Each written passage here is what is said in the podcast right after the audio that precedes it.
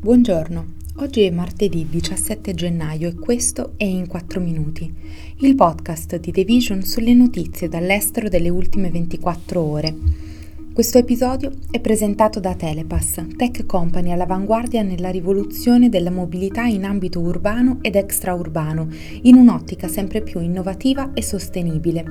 Grazie a un'unica app che tiene insieme un esclusivo metodo di pagamento e una pluralità di servizi legati alla smart mobility, come le strisce blu, il carburante o la ricarica dell'auto elettrica, l'uso di monopattini, bici e scooter in sharing, l'acquisto di biglietti per treni e pullman, il noleggio di auto, il pagamento del bollo o a favore della pubblica amministrazione, Telepass trasforma ogni spostamento in un'esperienza senza confini.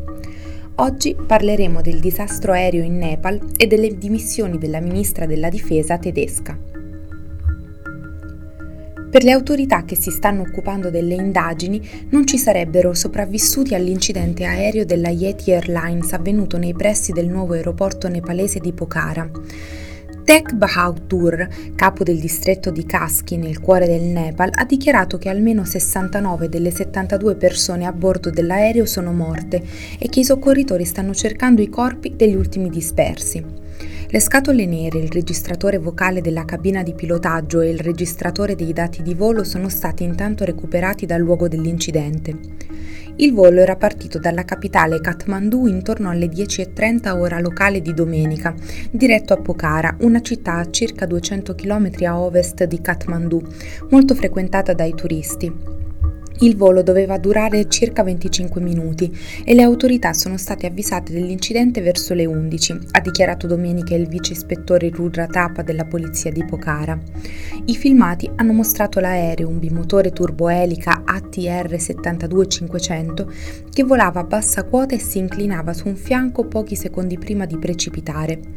Altri video pubblicati online mostrano l'aereo in fiamme, con grandi pennacchi di fumo che emergono dal luogo dell'incidente.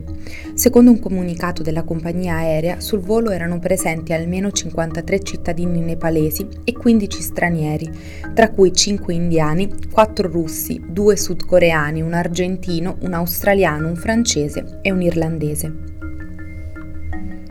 La ministra della difesa tedesca Christine Lambrecht si è dimessa lunedì dopo una serie di passi falsi che hanno messo in dubbio la sua capacità di guidare la risposta del paese alla guerra in Ucraina. Lambrecht ha dichiarato di aver chiesto al cancelliere Olaf Scholz di lasciare l'incarico perché l'attenzione dei media sulla mia persona, ha detto, la stava distraendo dalle decisioni politiche.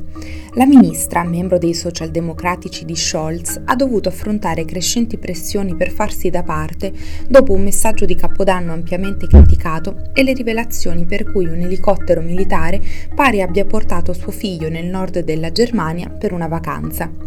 Le gaffe nelle relazioni pubbliche hanno alimentato le critiche più ampie sulla sua gestione della risposta alla guerra al Ministero della Difesa e sul progetto di rinnovamento delle forze armate del paese. Le sue dimissioni lasciano il governo in difficoltà in vista di una riunione cruciale degli alleati occidentali guidata dagli Stati Uniti per coordinare il sostegno militare all'Ucraina nella base aerea di Ramstein in Germania proprio questa settimana.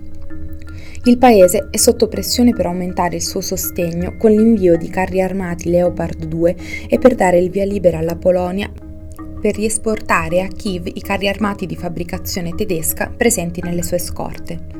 Questo è tutto da The Vision, a domani!